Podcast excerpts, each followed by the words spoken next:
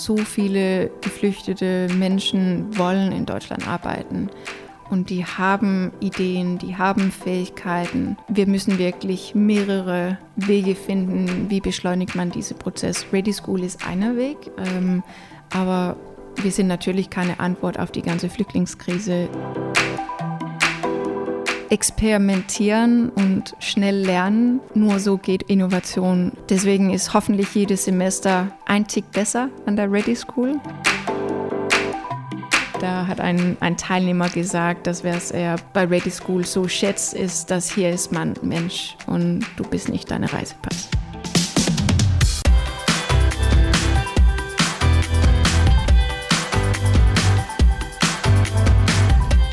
Moin Moin und herzlich willkommen zu einer neuen Folge Tabula Rasa, Folge 4 und das zweite Mal ein Gast aus Dänemark. Was ist da los, Jenny?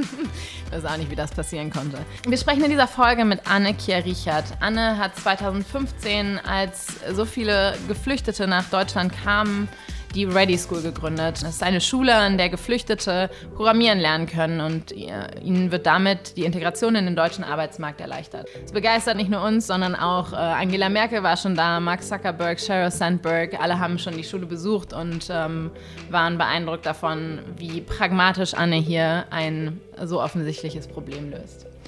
Auch die Zahlen sind ziemlich beeindruckend. 85 Prozent der Studenten der Ready School haben im Anschluss entweder einen festen Job oder ein Praktikum oder fangen nochmal ein weiteres Studium an.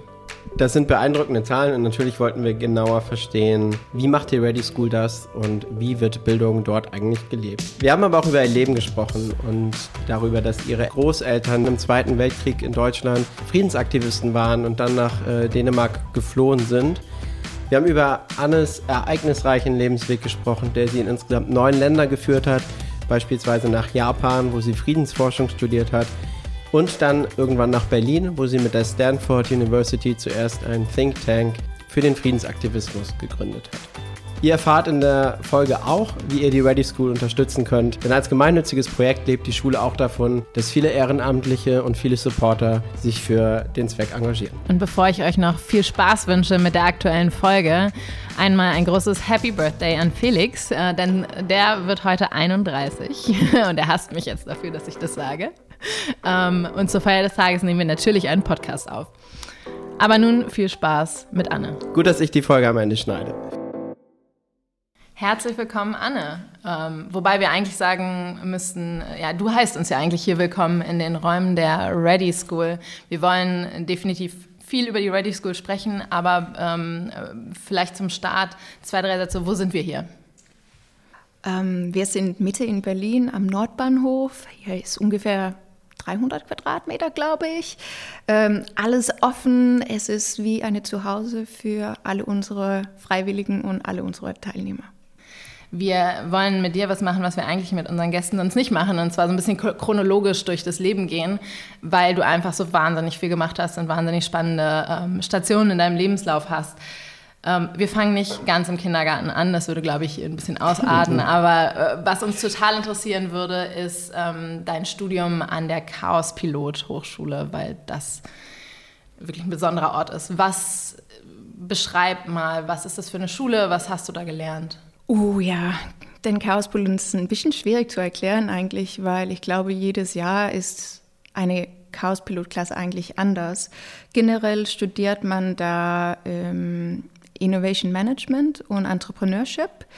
Die Schule liegt in Aarhus oder Aarhus, wie man in Deutschland sagt, in, in Dänemark. Ähm, und jedes Jahr, glaube ich, kommen so 35, 40 Teilnehmer von überall in der ganzen Welt. Ähm, man kommt nicht mit seinen Noten rein, sondern ähm, wegen deinen Leadership Skills.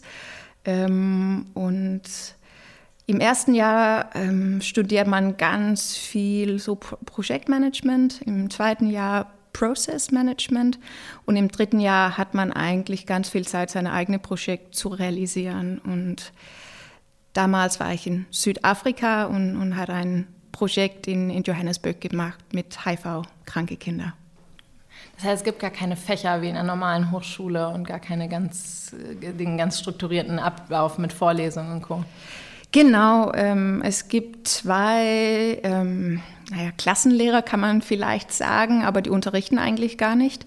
Die organisieren ähm, externe Lehrer, die, die zu verschiedenen Themen kommen und Normalerweise ist es so, dass wenn zum Beispiel Kreativität ein Thema wäre für ähm, zwei Monate, dann verbringt man vielleicht einen Monat nur mit Theorie, aber dann kommen Künstler rein, dann kommen Neurologen rein, vielleicht Politiker rein und man guckt sich dann einfach Kreativität von ganz vielen verschiedenen Winkeln an. Ähm, danach würde es dann normalerweise zwei, drei Wochen geben, wo man an ein reales Projekt arbeitet. Ähm, damals haben wir zum Beispiel mit Lego gearbeitet und haben uns überlegt, ähm, mit welchen Spielzeuge werden wir in 2020 spielen. Ist ja fast jetzt, aber damals war es 2012. Ähm, Was waren eure Vorhersagen? Oder eure Ideen? Ähm, dass man ähm, digital gemeinsam ähm, mit Lego spielen konnte, egal ob man in Dänemark, in Deutschland oder Südafrika sitzt. Und dass man vielleicht ein keine Ahnung, ein Schloss zusammenbauen könnte und dann alle drei können danach die, die Lego Bricks ähm, zugeschickt bekommen. Und das ja, cool. gibt es jetzt tatsächlich. Vielleicht nicht wegen uns, aber ähm, nur als Beispiel. Aber was ich damit sagen wollte, ist, ist nach diesem Praxisprojekt, ähm, dann gibt es normalerweise ein oder zwei Wochen nur Evaluierung, um Theorie und Praxis zu vergleichen.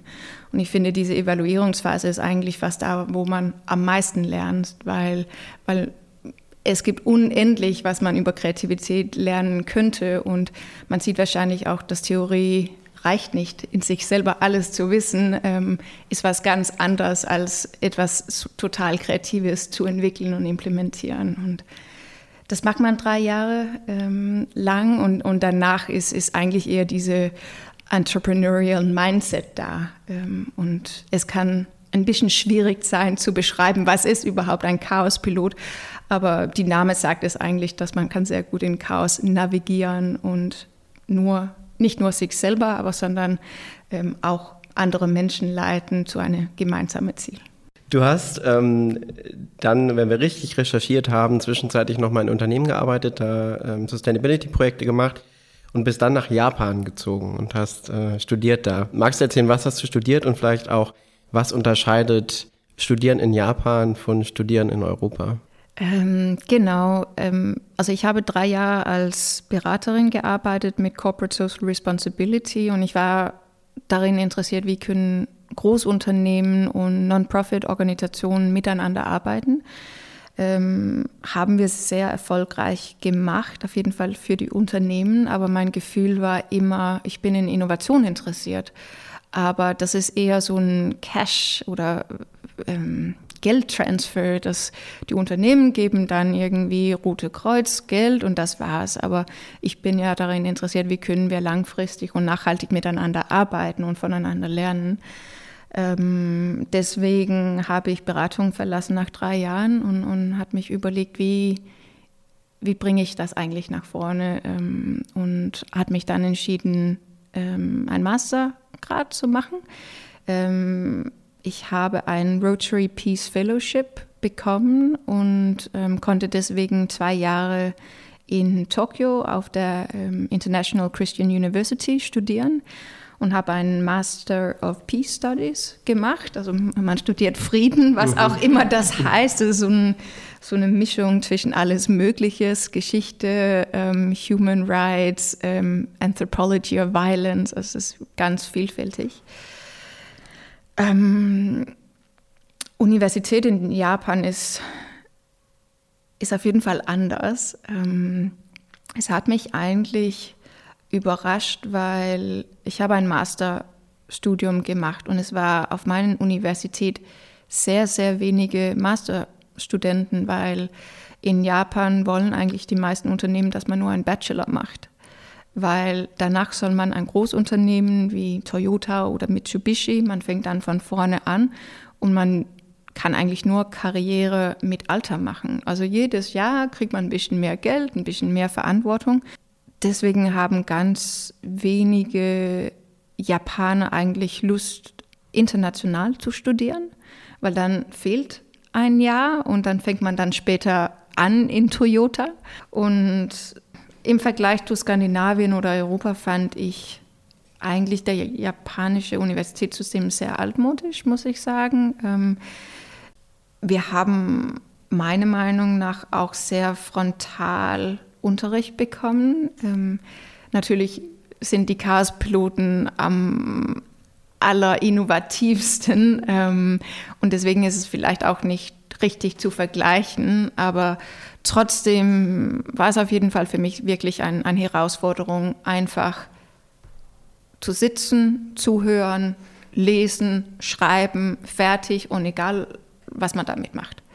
Und da bin ich wahrscheinlich eher daran interessiert, wie, wie kann ich diese neuen Ideen und Theorien umsetzen, um, um etwas, um einen Impact zu haben. Ähm, genau. Ähm, ich schätze es sehr, aber eher die, die Erlebnis in, in Japan statt mein. Universitätsstudium. Ich glaube, jeden Tag verwende ich wahrscheinlich 90 Prozent von was ich bei den Chaos-Piloten gelernt habe und vielleicht zwei, drei Prozent, was ich in Japan gelernt oder auf der Universität gelernt habe.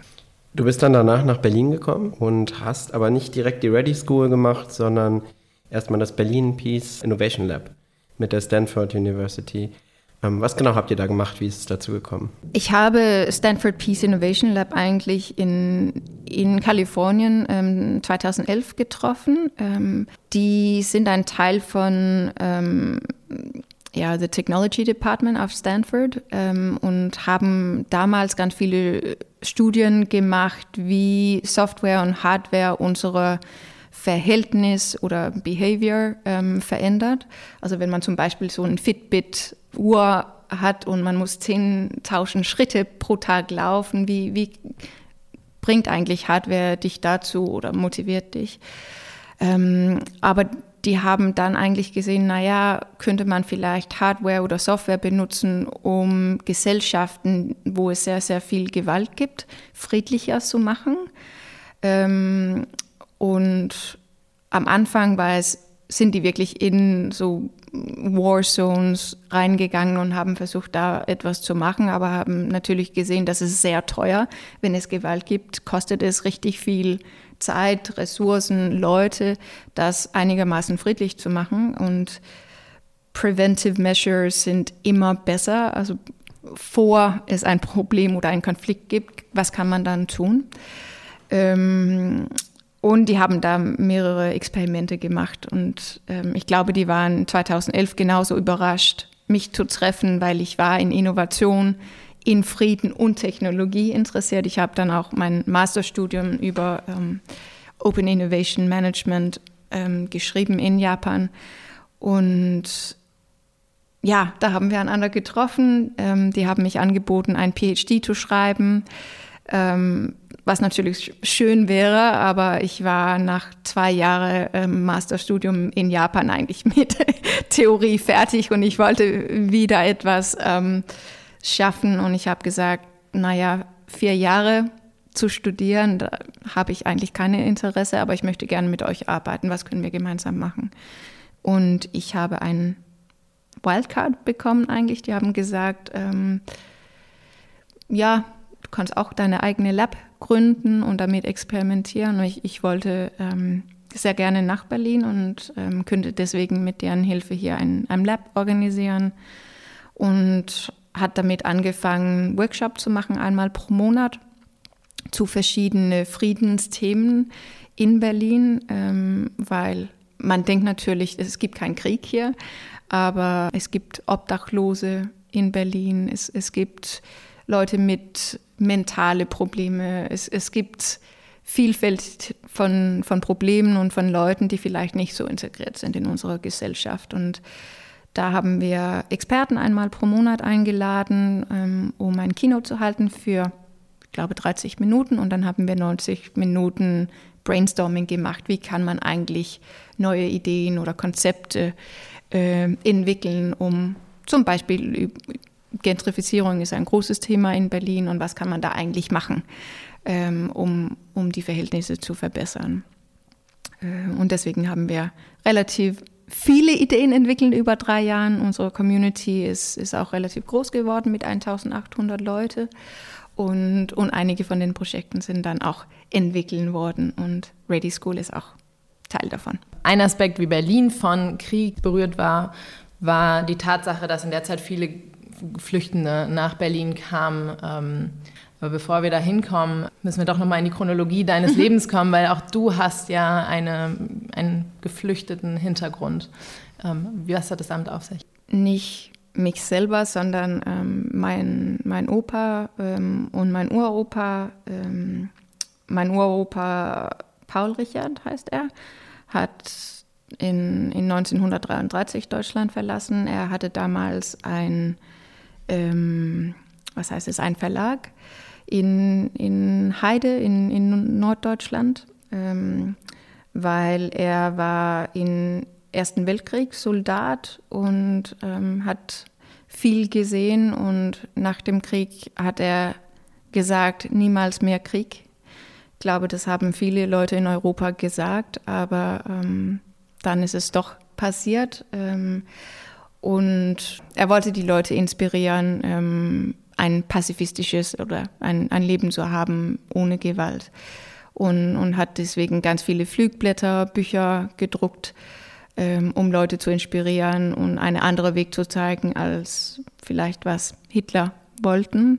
Und deswegen wurde mein Opa und mein Uropa, ähm, ich glaube, dreimal ins Gefängnis geworfen. Ähm, die wurden durch die kleine Dorf auf so ein, so ein ja, was heißt ein Pferdkutsche ähm, ohne Kleider mit, mit Länderverräter, ähm, ein Schild um, um, was heißt das, ja, um sich rum. Und das war natürlich ein furchtbares Erlebnis und haben deswegen entschieden, ähm, nach Dänemark ähm, zu fliehen. Ein Jahr später ist dann meine Familie, ähm, die, die andere Geschwister, ähm, mein Uroma, sind dann auch nach Colling in Dänemark geflohen. Welchen Einfluss hatte das auf das, was du danach gemacht hast, bevor wir dann gleich zur Ready School kommen? Ähm, es ist schwierig zu sagen, weil es, es klingt fast zu chronologisch, dass es so eins zu eins, ich komme aus ein, einer Flüchtlingsfamilie und jetzt habe ich eine Schule für Geflüchtete gemacht. Ich glaube, es ist eigentlich nicht so. Es war eher meine Eltern sind sehr politisch aktiv, nicht in einer Partei, aber haben sich immer sehr viel oder sehr stark engagiert. Als, als Handballtrainer war mein Papa und meine Mutter war äh, lange Zeit sehr aktiv auf der Museum ähm, in unserer kleinen Dorf dann. Und ich bin damit groß geworden, dass, dass man, man kann etwas organisieren, man muss etwas schaffen mit anderen Menschen, man kann Fragen stellen. Ähm, und, und deswegen war es eigentlich für mich ganz natürlich, von, ich glaube, zwölf Jahre alt war ich, als ich mein erstes Projekt organisiert habe und implementiert habe. Und ähm, es wurde dann auch in, in der Schule gefördert, zuerst in, in Dänemark, dann später, ähm, als wir nach Norwegen umgezogen sind. Ähm, und es ist, ich glaube, diese Interesse etwas zu organisieren. Das kommt stark von meinen Eltern, aber wurde dann unterstützt in, in die skandinavische Schule. Wie kam es dann zur Gründung der Ready School? In 2015 ähm, habe ich natürlich, wie alle anderen, gesehen, wie viele junge Menschen, ähm, wie viele Familien nach Deutschland kamen, meistens aus Syrien und einigermaßen auch aus Irak. Und ich habe überlegt, was kann ich tun. Ähm, weil ich als Däne habe Rechte und Möglichkeiten in Deutschland, was andere junge Menschen so alt wie ich nicht haben. Und habe dann überlegt, wie kann ich das eigentlich benutzen, um anderen Menschen zu helfen. Und diese Stanford Peace Innovation Lab Community ist, ist damals so groß geworden, dass wir haben gesagt, okay, lass uns ein großes Workshop machen zu diesem Flüchtlingsthema. Und wir waren damals, ich glaube, ungefähr 40 Teilnehmer, so verschiedene Stakeholders, ähm, Leute von, von Flüchtlingsheimen, von verschiedenen Non-Profits, Leute, die einfach engagiert waren. Ähm, und wir haben mehrere Ideen überlegt, aber eigentlich nach zwei Stunden haben wir dann auch kritisch in die Runde geguckt und uns gefragt, warum sind eigentlich keine Geflüchtete hier?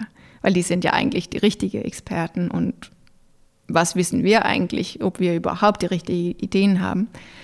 Und deswegen haben wir dann angefangen, einfach äh, verschiedene Flüchtlingsheime zu besuchen. Und deswegen war ich in August 2015 in einem Flüchtlingslager in Buch in Nordberlin und hat Mohammed getroffen, ein junger oder etwas junger Mann aus Irak. Und wir haben einfach miteinander geredet. Es, es war nicht wirklich gezielt. Ähm, das war Zuckerfest am Ende des Ramadans. Und ähm, Mohammed hat mir dann erzählt, dass er Programmierer ist, ähm, dass er einen Bachelorgrad hat von, von Baghdad University, aber dass er keine Laptop hatte. Und dass er zweimal pro Woche sind er, oder ist er zu ähm, dieser amerikanische Bibliothek gegangen und hat versucht, sich mehr Programmieren beizubringen, aber hat natürlich nicht so richtig geklappt, wenn es nur ein paar Stunden pro Woche ist. Und am selben Abend habe ich diese Geschichte mit äh, einer meiner Freunden, Weston Hankins, ähm, geteilt. Ähm, er ist der ehemalige CTO von Couchsurfing und ist als Unternehmer auch in Berlin. Und er hat gesagt, hm, ich konnte eigentlich mich sehr gut vorstellen, Lehrer zu werden. Kannst du mich vielleicht in Kontakt mit Mohammed bringen? Und da ist eigentlich die Idee, ein Ready School zu gründen oder eine Tech-Schule für Geflüchtete zu gründen, entstanden. Ähm, um diese Idee zu testen, habe ich dann am selben Abend einen Post auf meine ähm, Facebook-Seite geschrieben und meine Freunde gefragt, wenn ich eine Schule für Geflüchtete öffnen, seid ihr dabei? Ähm, ich wusste ja nicht, ob es überhaupt eine gute Idee wäre, ähm, aber am nächsten Tag hat ungefähr 30 Menschen sich gemeldet äh, und einige haben gesagt, ich habe einen Laptop ich ähm, habe Schulräume, ich habe einfach Lust zum Mithelfen, ich kann Unterricht machen. Aber einige haben auch einfach gesagt, ich kann Kuchen backen. Ähm, ich habe keine Ahnung, aber ich bin gerne dabei, sag einfach Bescheid. Und ähm, nach zwei Wochen hatten wir unsere erste Webseite entwickelt, ähm, haben angefangen, Laptops als Spenden zu kriegen und konnte innerhalb von, ich glaube, zwei Monate unser erstes Pilotprojekt organisieren, um unsere Idee zu testen. Haben auch extrem viel von diesem Pilotprojekt ähm, rausgefunden. Also das war wirklich Chaos. ähm, ich glaube, wir hatten 20 Laptops und einige waren deutsch, einige waren amerikanisch, einige Macs, einige Windows. Einige funktionierte mit Batterie, andere gar nicht. Äh, wir hatten nicht genug Steckdosen. Also ja, wir haben viel davon gelernt. Ähm, danach konnten wir dann viel, viel besser einen, einen dreimonatigen Kurs anfangen. Ich habe dann auch ähm, meinen Co-Founder Ferdi van Herden, ähm, äh, er ist dann eingestiegen und, und zusammen haben wir es dann mit ein großes Community, beide von Geflüchteten und Freiwilligen, diese ganze Community entwickelt. Was ich an der Stelle total spannend finde, ähm, du hast ja vorhin erzählt, wie du in deinem Bachelor schon praxisnah gearbeitet hast. Und ich glaube, die Art, wie du jetzt gerade erzählt hast, wie ihr diese Schule damals gestartet habt, ist eigentlich ein Plädoyer dafür, auch die Bildung wieder näher an die Praxis zu bringen. Äh, weil du hast ja gerade eindrucksvoll auch gesagt, diese Nähe zu den Flüchtlingen war total wichtig und auch mhm. die Schule mit den Flüchtlingen zusammen zu entwickeln, statt das jetzt irgendwie im stillen Kämmerlein sich zu überlegen, ohne die Person eigentlich im Raum zu haben, um die es am Ende geht. Was war die Geschichte seitdem? Wo steht ihr heute und was hat sich verändert? Ähm, wir haben zuerst ein gemeinnütziger GmbH gegründet, dank Glückner, ähm, eine von unserer ersten oder unsere erste Partner, weil wir haben am Anfang alles freiwillig gemacht. Und ich habe sieben Tage der Woche gearbeitet, wahrscheinlich zwölf Stunden. Und das geht für einige Monate, aber nachhaltig ist es auf gar keinen Fall. Und deswegen haben wir gesehen, wir brauchen auf jeden Fall einige Mitarbeiter. Wir brauchen deswegen natürlich auch Geld, dass wir ähm, Lohn zahlen können. Und da hat Gisbert Rühl, der CEO von, von uns wirklich sehr, sehr viel geholfen. Ähm, wir hatten dann große Glück, dass äh, Mark Zuckerberg äh, und seine Frau Priscilla Chan im Februar 2016 zum Besuch kam. Ähm, und deswegen haben Facebook uns da auch wirklich finanziell geholfen und, und es, hat, es hat natürlich auch uns extrem geholfen in den Medien, dass Leute wussten, uh, okay, es muss etwas Gutes sein, wenn Mark Zuckerberg zum Besuch kommt. Ähm, und es hat natürlich unsere Teilnehmer auch total inspiriert, mit ihm und auch mit, mit Priscilla zu reden. Ähm, und ja, deswegen konnten wir mit 42 Teilnehmer unsere erste ähm, sechs Klassen anfangen. Damals haben wir ähm, äh, Ruby on Rails unterrichtet, eine Programmiersprache. Nach unserem ersten Semester haben wir gesehen, dass digitale Fähigkeiten ist total vielfältig. Ist na natürlich nicht nur Ruby on Rails, es gibt Java, HTML, CSS. Es, man braucht ganz viele verschiedene Fähigkeiten. Deswegen ähm, unterrichten wir jetzt, ich glaube, wir haben fünf verschiedene Tracks und jede Track ist zum, zum Beispiel Web Development für Anfänger, Intermediate und Advanced. Und ein Semester ist, ist drei bis vier Monate. Und unser Ziel ist, dass nach zwei Semester hat man die Fähigkeiten, ähm, als bezahlte Praktikantin einen, einen Job anzufangen. Und unser Ziel ist natürlich, dass nach einem guten Praktikum folgt ein guter Job und dass unsere Teilnehmer dann ähm, ab dann selbstständig ähm, arbeiten können. Das klingt jetzt alles, als ob ihr mit viel Pragmatismus und alle packen mit an, ähm, das total ja, fix und reibungslos auf die Beine äh, stellen konntet. Ähm, aber so war es ja sicherlich nicht. Ich stelle mir es gerade sehr herausfordernd vor, so eine Klasse zu haben mit Leuten, die wahrscheinlich einen ganz anderen kulturellen Hintergrund haben, ganz unterschiedliche, äh, auch technische Vorbildungen haben und, und, und. Was waren da so die größten Herausforderungen im Prozess? Abgesehen ähm, mal vom Geld. ja, ähm, es ist eigentlich vielfältig, weil wir haben Teilnehmer aus 43 verschiedenen Ländern ähm, diesen Semester. Wir haben ungefähr 550 Teilnehmer ähm, hier in Berlin, auf unserer Schule in München und auch jetzt in Kopenhagen. Ich bin sehr stolz, dass 40, äh, warte mal, 60 Prozent von unserer Teilnehmer sind Frauen. Am Anfang hatten wir 10 Prozent Frauenanteil und da habe ich gesagt, geht gar nicht. ähm, ich will, dass 50 Prozent von unserer Teilnehmer sind Frauen. Und am Anfang haben wir viele Pilotprojekte gemacht, viel Brainstorming mit Frauen mit Migrationshintergrund, Frauen aus der IT-Branche einfach zusammengebracht und gemeinsam haben wir dann unsere Frauenkurs entwickelt. Ähm, aber diese Vielfalt von, von Kulturen, Sprachen, ähm, wir arbeiten ja auch nicht mit traditionellen Lehrern, sondern alle unsere Lehrer sind Freiwillige. Äh, aus der IT-Branche oder ähm, Human Resources. Und das ist natürlich ein, ein Riesenmengen von Leuten zu organisieren. Ähm, unsere Mindset ist eigentlich, dass wir müssen mutig sein zu scheitern und einfach experimentieren und schnell lernen. Ähm, nur so geht Innovation. Ähm, man muss etwas Neues probieren, versuchen, einen Weg zu finden. Feedback ist extrem wichtig. Ähm, alle reden immer miteinander. Ähm, ein Curriculum wird ähm, mit unseren Teilnehmern auch entwickelt. Ähm, diese Zusammenarbeit ist, ist für uns extrem wichtig. Wir haben auch jede, nach jeder ähm, Unterrichtsstunde äh, müssen alle unsere Teilnehmer in ein App Feedback geben, dass wir wissen, war das eine gute Unterricht, war es zu theoretisch, fehlt es an Praxis, ähm, hat der Lehrer zu schnell gesprochen, sind die Wörter richtig und, und deswegen ist hoffentlich jedes Semester ein Tick besser an der Ready School. Und ich glaube, diese, was heißt es, Ownership, sagt man auf Englisch, mhm.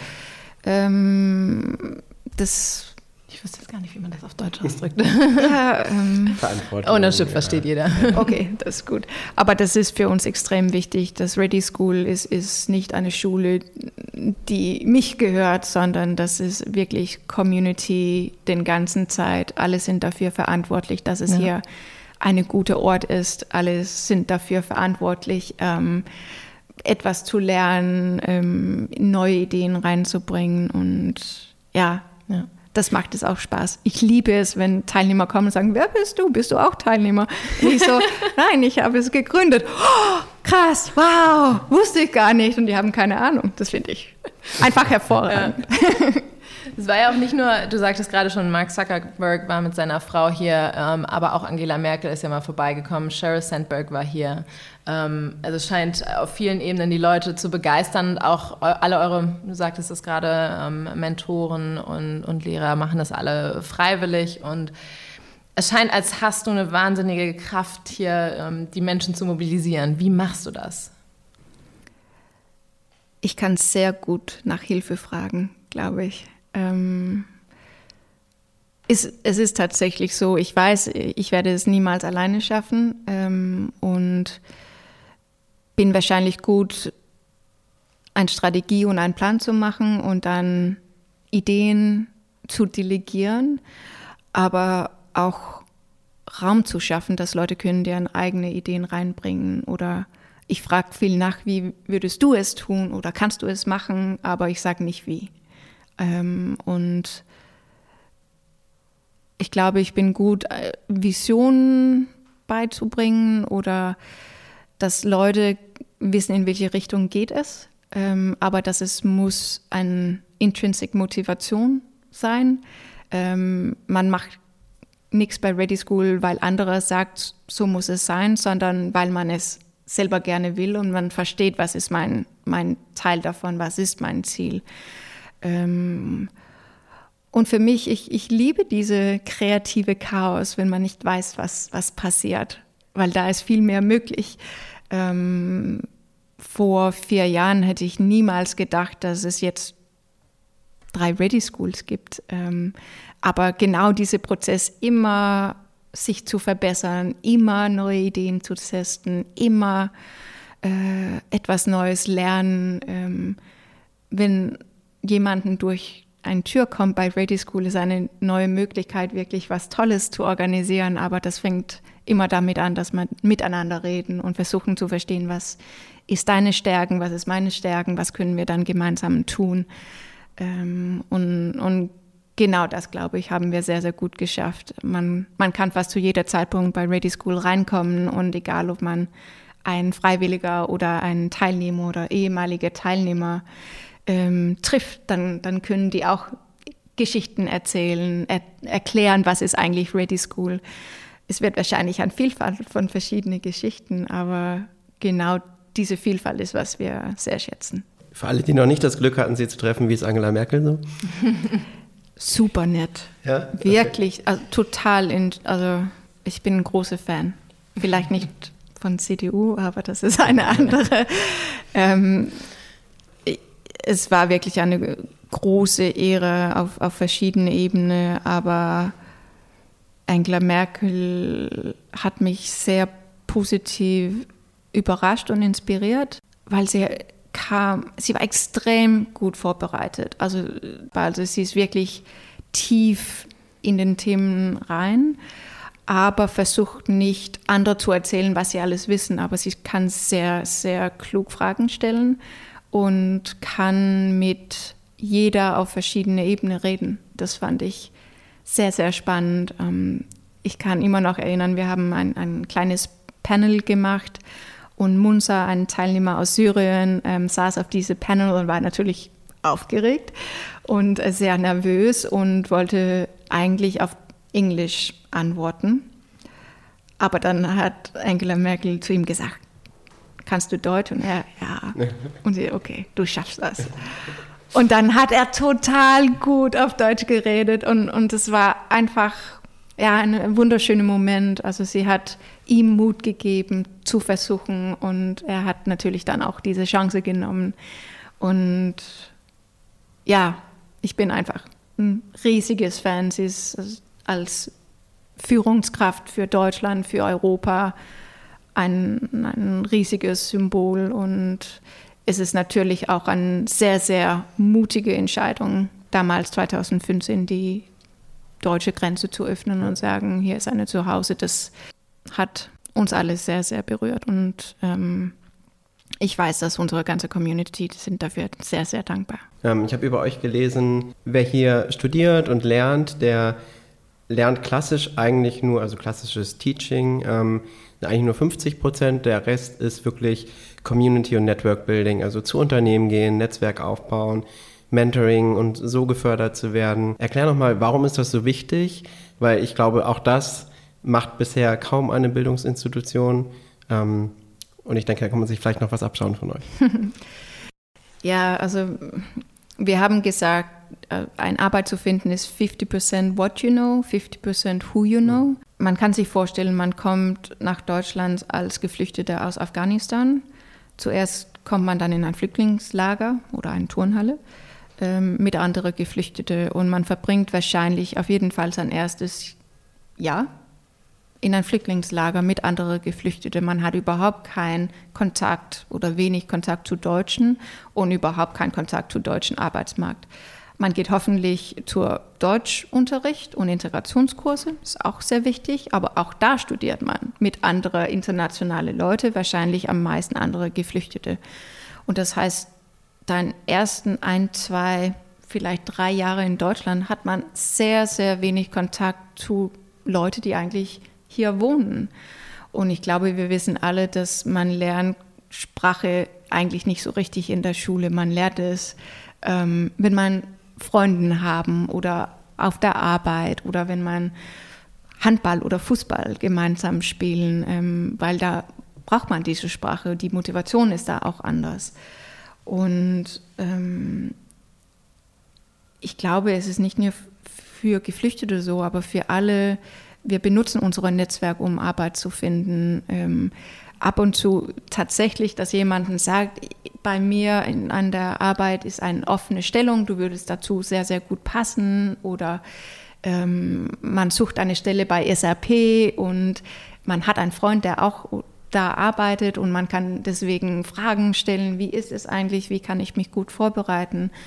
Und, und dieses Netzwerk hat man ja nicht als Geflüchtete oder es dauert extrem lange, so ein Netzwerk zu entwickeln. Aber ähm, bei Ready School arbeiten wir mit ungefähr 300 Freiwillige jedes Semester. Ähm, die meisten sind ähm, IT-Leute, die bei Großunternehmen oder in Startups arbeiten. Und das heißt, wenn man zum Beispiel einen Java Beginner-Kurs ähm, teilnimmt, dann gibt es auf jeden Fall fünf Lehrer, ähm, die über drei Monate Unterricht machen. Alle Lehrer ähm, sind dann in verschiedene Unternehmen. Und wenn man als Teilnehmer ein sehr schnell lernt, wenn man motiviert ist und wirklich zeigen könnte, ich bin ein, ein gutes Student, ähm, dann ist die Wahrscheinlichkeit auch größer, dass ein Lehrer vielleicht sagt, Mohammed, komm mit mir, lass uns Lunch bei Amazon essen und ähm, dann kann ich dir unsere Recruiting Abteilung ähm, präsentieren und dann ist eigentlich die erste Tür offen. In Berlin ist es ist toll, weil es gibt so eine internationale IT-Szene. Ähm, viele von unseren Lehrern kommen auch nicht aus Deutschland. Ähm, das ist eigentlich ganz witzig, weil ich glaube, unsere größte freiwillige Gruppe sind natürlich Deutsche. Die zweitgrößte ist aber aus Syrien. Das ist unsere ehemalige Teilnehmer.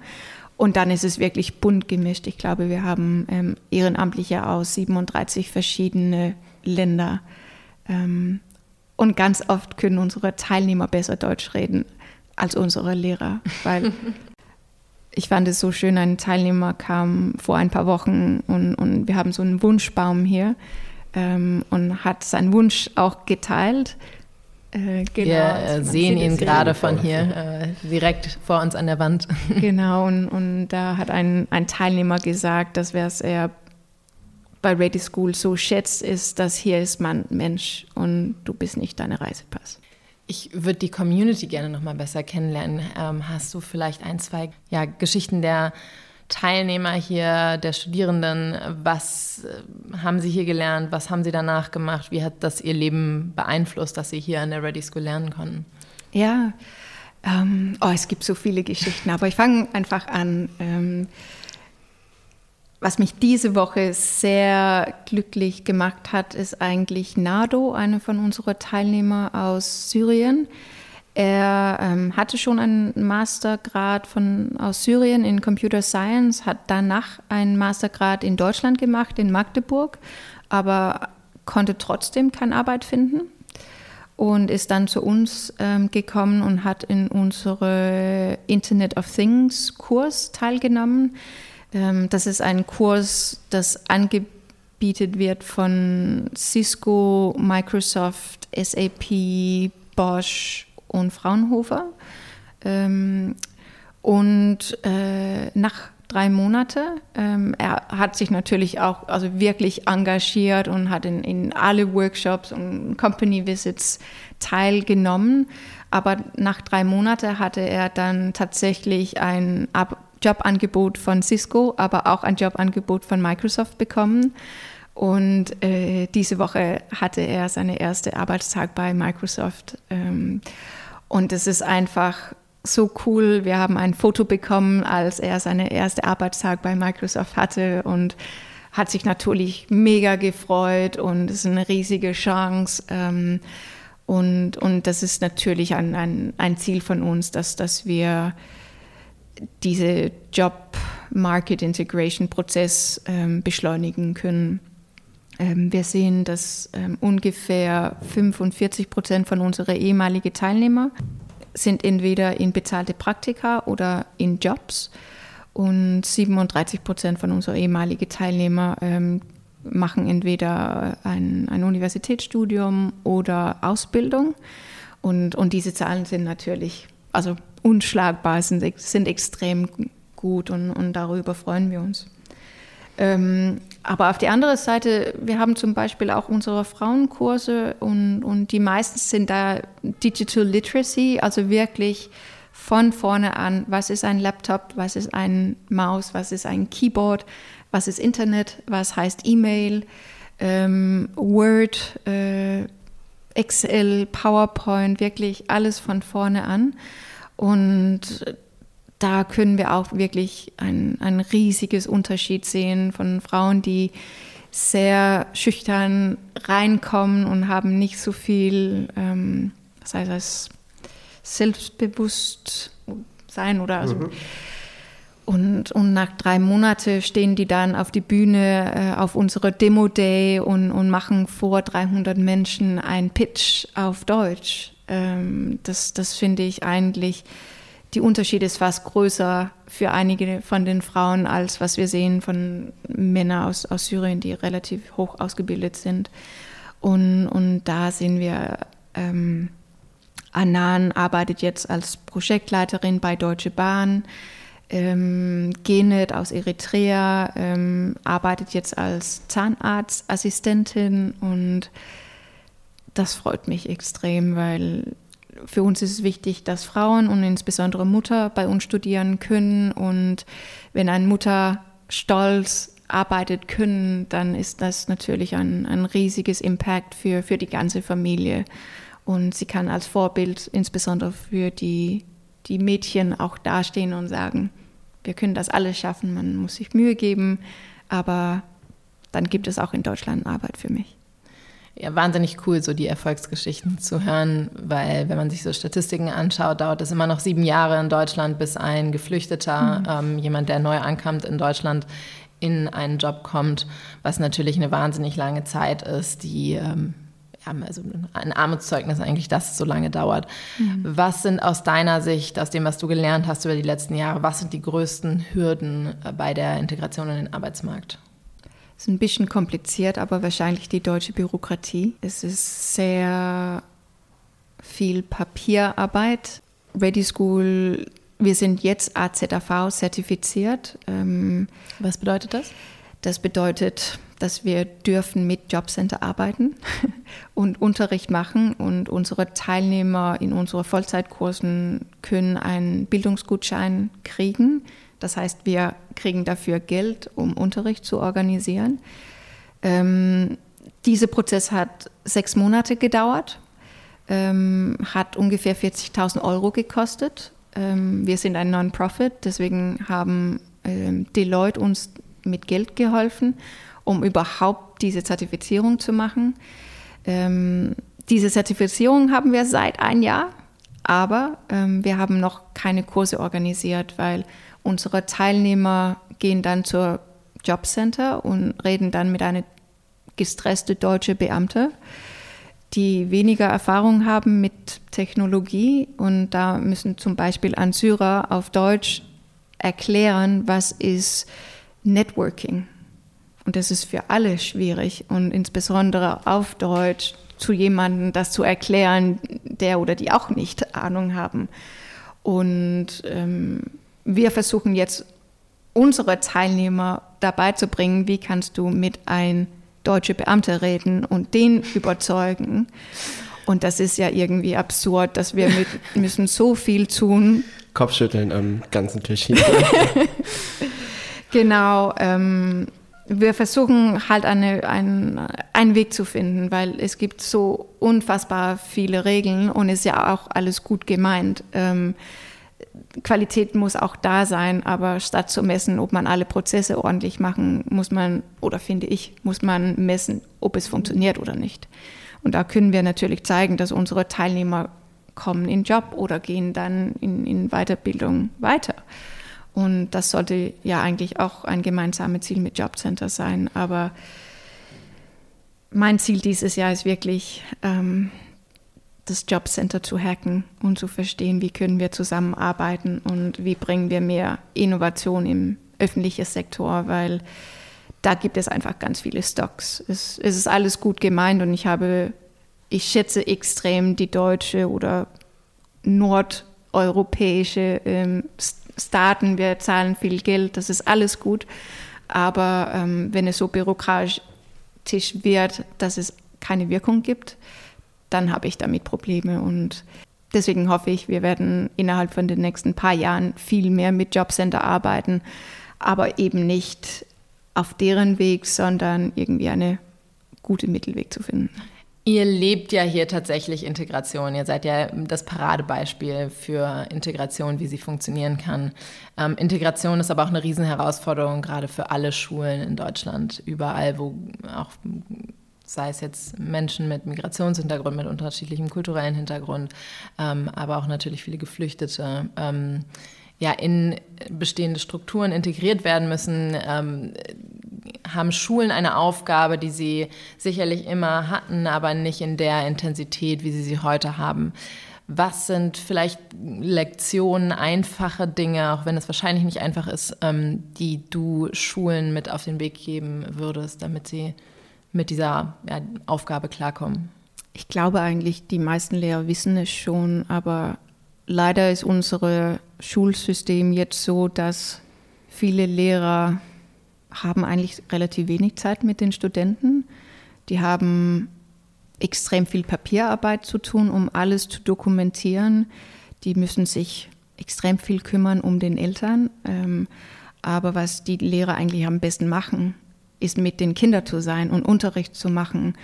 Und da brauchen wir auf die eine Seite viel mehr Ressourcen, das heißt wirklich Geld, äh, Geld für Weiterbildung von den Lehrern. Ich glaube, es ist eher eine strukturelle Herausforderung, wie, wie können wir mehrere und bessere Lehrer in die Schulen reinbringen, wie können wir visionärer denken, was ist eigentlich wichtig und nötig in unserer Gesellschaft, weil wenn ich im Moment ab und zu zu deutschen Schulen gehe, weil wir schicken einige unserer ehemaligen Teilnehmer als Lehrer in, in Schulen ein, als IT-Lehrer. Ähm, aber was ich da sehe, ist einfach Computerräume, wo es viel Hardware gibt, aber es ist Staub überall und es ist so uninspirierend und man sieht, dass Hier wird nichts Innovatives unterrichtet, wenn es überhaupt hier unterrichtet wird. Ähm, da fehlt es an, an, an gute Lehrer, die auch ähm, projektorientiert arbeiten können, innovativ arbeiten können. Und es ist zu sagen, ich möchte am meisten mit denen arbeiten. Ich glaube, wir können genauso viel von denen lernen eigentlich. Ähm, richtig gute Lehrer kann auch sehr, sehr gut unterrichten und, und von denen können wir eigentlich genauso viel lernen, wie man gut Unterricht machen und wie man gute Teilnehmer inspiriert. Also auch mein Appell an Lehrer, wir arbeiten gerne mit euch zusammen.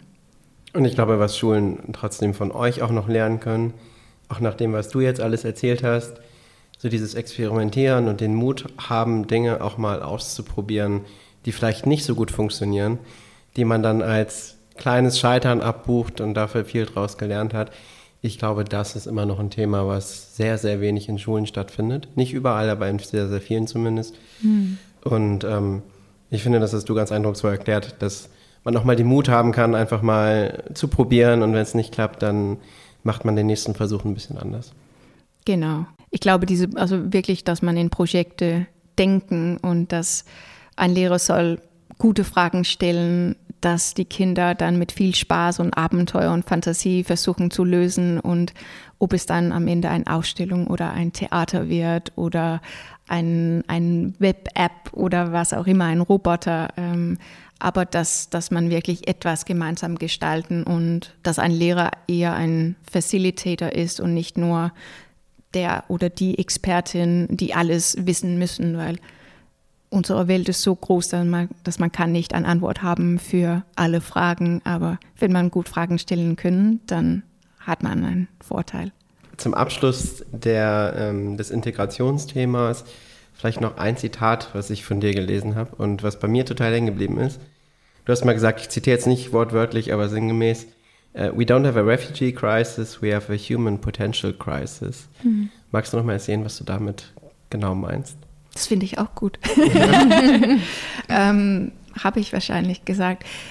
Ich finde es einfach schade, dass so viele Menschen mit Fähigkeiten sind nach Deutschland gekommen und am Anfang, als wir Research gemacht haben und was wir auch jeden Tag sehen, ist, dass so viele geflüchtete Menschen wollen in Deutschland arbeiten und die haben Ideen, die haben Fähigkeiten, Vielleicht fehlt es an Netzwerk oder vielleicht fehlt es ein bisschen auf Deutsch. Aber die möchten hier gerne was tun. Und da haben wir einige Kanäle geschafft, wie man in Arbeit kommt. Aber wir müssen wirklich mehrere Wege finden, wie beschleunigt man diesen Prozess. Ready School ist einer Weg, ähm, aber wir sind natürlich keine Antwort auf die ganze Flüchtlingskrise. Das ist ein ganz besonderes Angebot Richtung Digitalisierung, aber in Deutschland gibt es auch ganz viele offene Stellen in Alterspflege, Krankenpflege und es gibt viele Leute, die brauchen und wollen eine Arbeit und vielleicht müssen wir neue Initiative gründen, um, um diesen Prozess zu beschleunigen, aber ein Mensch ist niemals ein Problem. Es ist nur, dass die Prozesse nicht zu den Menschen passen. Vielleicht kurz der Raum für dich für einen Werbeblock. Was braucht ihr? Was ist das, was du von den Hörern vielleicht brauchst? Was können die tun, wenn sie jetzt sagen, sie finden das Projekt cool? Was, was hilft euch? Das Einfachste ist, ähm, wir brauchen immer Mentoren. Ähm, und es gibt beide technische Mentoren, aber eben auch einfach Leute, die unterstützen können, einen Lebenslauf zu lesen, ähm, unsere Teilnehmer für ein Jobinterview zu vorbereiten. Ähm, da haben wir ähm, auch dank Deloitte ein ähm, ähm, Mentorship Matchmaking App ähm, entwickelt, wo wir versuchen, 180 von unseren Teilnehmern in Berlin mit 180 Mentoren zu matchen und wenn man als Mentor ähm, unterstützt, das heißt, man trifft sich einmal pro Monat für eine Stunde mit einem von unseren Teilnehmern. Ähm, und das macht man sechsmal, also über sechs Monate. Ähm, und unsere Hoffnung ist natürlich, dass es beide professionell, aber auch auf einer Freundschaftsebene gut funktionieren könnte. Und das ist wirklich, es ist sehr vielfältig, was die da machen. Einige treffen sich jede Freitag bei Starbucks und programmieren für fünf Stunden. Ähm, das ist vielleicht, das ist natürlich relativ viel Arbeit, aber die beiden haben total viel Spaß dabei. Ähm, andere treffen sich zum Beispiel bei SAP und dann ist es wirklich Coaching, wie könnte ich vielleicht in der Zukunft bei SAP arbeiten. So, das ist das, ist das Einfachste und ich glaube, da, da gibt es eigentlich Möglichkeiten für alle. Man muss auch nicht unbedingt Deutsch lernen oder Deutsch können, man kann auch auf Englisch äh, Mentorship machen. Und die Leute können sich da über eure Website bei euch melden oder was ist da das Einfachste? Ähm, Isabel at ready-school org. ähm, ja, man kann sich über unsere Webseite melden, aber Isabel ist, ist dafür verantwortlich. Das äh, packen wir auch nochmal in unsere in die Shownotes. Shownotes. Ja, super. Danke. Ähm, genau, aber wir suchen auch ähm, natürlich immer Lehrer ähm, mit IT-Hintergrund. Für unseren Frauenkurs muss man eigentlich nur ähm, so den Microsoft Office-Paket können. Ähm, also wenn man sich relativ gut auskennt mit, mit als Nutzer, kann man unseren Frauenkurs auch unterstützen. Ähm, wir suchen immer Laptops spenden. Am, am liebsten Spenden von, von Großunternehmen, also wo es auf jeden Fall 15 ähnliche Laptops sind. Ähm, wir suchen natürlich immer Internship, bezahlte Internships ähm, oder Praktika. Ähm, wir suchen Arbeit für unsere ähm, Teilnehmer in Richtung Web Development, Java, ähm, Data Science, Python, Internet of Things. Also ist da relativ vielfältig. Wir arbeiten auch eng mit Unternehmen zusammen, um wirklich in unsere Alumni Database reinzugucken und wer konnte gut passen. Geld brauchen wir immer, ist einfach so. Ähm, für Weihnachten wäre es mega schön, etwas mit Unternehmen zu machen, als vielleicht Weihnachtsspenden oder ähm, vielleicht ein gemeinsames Event zu machen. Ähm, wir sind immer offen und kreativ und arbeiten gerne mit Partnern zusammen, um ein Win-Win zu schaffen. Cool. Super. Werbeblock Ende. Werbeblock. yes! Werbeblöcke für den guten Zweck machen wir aber immer sehr gerne. Wenn man jetzt mal so zurückblickt über deinen bisherigen Lebensweg, dann wirkt das erstmal so, als hättest du von Anfang an eigentlich eine Mission gehabt und eine ziemlich genaue Vorstellung von deinen Werten auch gehabt. Ist es so stringent und geplant gewesen, wie es wirkt? Wie würdest du das äh, insgesamt zusammenfassen? Absolut nicht. ähm, als Kind wollte ich eigentlich Journalistin werden. Ich hatte so ein Bild, dass ich will als Kriegsreporterin arbeiten. Ähm, es ist dann alles anders geworden. Ähm, ich glaube, ich bin darin sehr gut zu improvisieren. Ähm, in Japan habe ich Ikebana gelernt. Ähm, das ist japanische Blumenkunst. Und was man eigentlich da macht, ist, man guckt sich ein, zwei Blumen sehr, sehr genau an und versucht zu verstehen, was ist die Richtung, wie ist diese Blumen gewachsen, was geht Richtung Sonne und wie kann man mit vielleicht nur zwei oder drei Blumen wirklich an Skulptur machen. Und das sage ich, weil ich glaube, so habe ich eigentlich auch mein Leben gestaltet, dass ich habe in, zu jedem Zeitpunkt geguckt, was ist die Strömung in unserer Gesellschaft, was sind meine Stärken, wie bringe ich das alles zusammen, dass es gut zusammenkommt, aber starke Fokus, was, wo sind wir jetzt ähm, und wie kann ich das Beste tun in diesem Moment und nicht unbedingt, hier ist mein Plan A zu Z, weil unser Leben ist ja nicht so. Es ist ein großes, wunderbares Chaos und ich glaube nur, wenn man mit diesem Chaos gut umgehen kann und spüren kann, wie, wie kann ich gut leben, wie kann ich meine eigene Leben für mich und für alle anderen gut gestalten, dann hat man auch am meisten Spaß dabei. Wir kommen zu unseren Abschlussfragen, die gleichen drei Fragen, die wir allen unseren Gästen stellen. Die erste Frage ist, mit wem würdest du gerne mal über Bildung diskutieren und was würdest du die Person fragen? Du hast den Riesenvorteil, du hast schon mit unserem, äh, der, der Person äh, sprechen können, mit der wir eigentlich immer über Bildung sprechen möchten, Angela Merkel. Ähm, aber wer fehlt noch auf deiner Liste? Eigentlich würde ich gerne mit Donald Trump reden. ich verstehe diesen Mann überhaupt nicht. Aber ich, es würde mich sehr, sehr interessieren, was er über Bildung denkt und was soll man eigentlich unterrichten. Ich hatte für ihn extrem viele Fragen. Und es würde mich einfach interessieren, wie er antworten würde. Und ich glaube generell, dass in Amerika werden die eine große Herausforderung haben mit Bildung in der Zukunft. Das ist meine spontane Antwort. Was möchtest du in deinem Leben noch lernen? Oh, viel. Gerne mehrere Sprachen lernen. Ähm, Welche? Äh, wahrscheinlich Kantonesisch. Ähm, China ist ein riesiges Land. Ich glaube, es wird auch größer und größer sein in, in Europa. Ähm, für Gutes und Schlechtes, aber wir sind da, glaube ich, sehr amerikazentrisch ähm, und wir vergessen, dass Russland, China und Indien einfach da sind, obwohl die sind ja Milliarden von Menschen und ähm, ich glaube, es wird extrem wichtig, mit China in der Zukunft zusammenarbeiten und demokratische Lösungen zu finden und, und friedliche Art von Zusammenarbeit. Ähm, und da sind wir natürlich mit, mit Technologie viel nach vorne. Ähm, vielleicht brauche ich in der Zukunft überhaupt eine neue Sprache kennenzulernen. Ich kann über Google Translate etwas machen, was weiß ich. Was würde ich gerne lernen? Ich glaube Philosophie wahrscheinlich. Viele Leute haben sich richtig viel und klug überlegt. Ähm, habe noch nicht so viel Philosophie studiert, ähm, aber ich glaube, da kann man viel Inspiration finden. Und zu guter Letzt, ähm, wir wollen mit unseren Gästen den optimalen, zukunftsfähigen Stundenplan für die deutsche Schule entwickeln. Welches Fach würdest du für diesen Stundenplan vorschlagen? Projektorientiertes Lernen.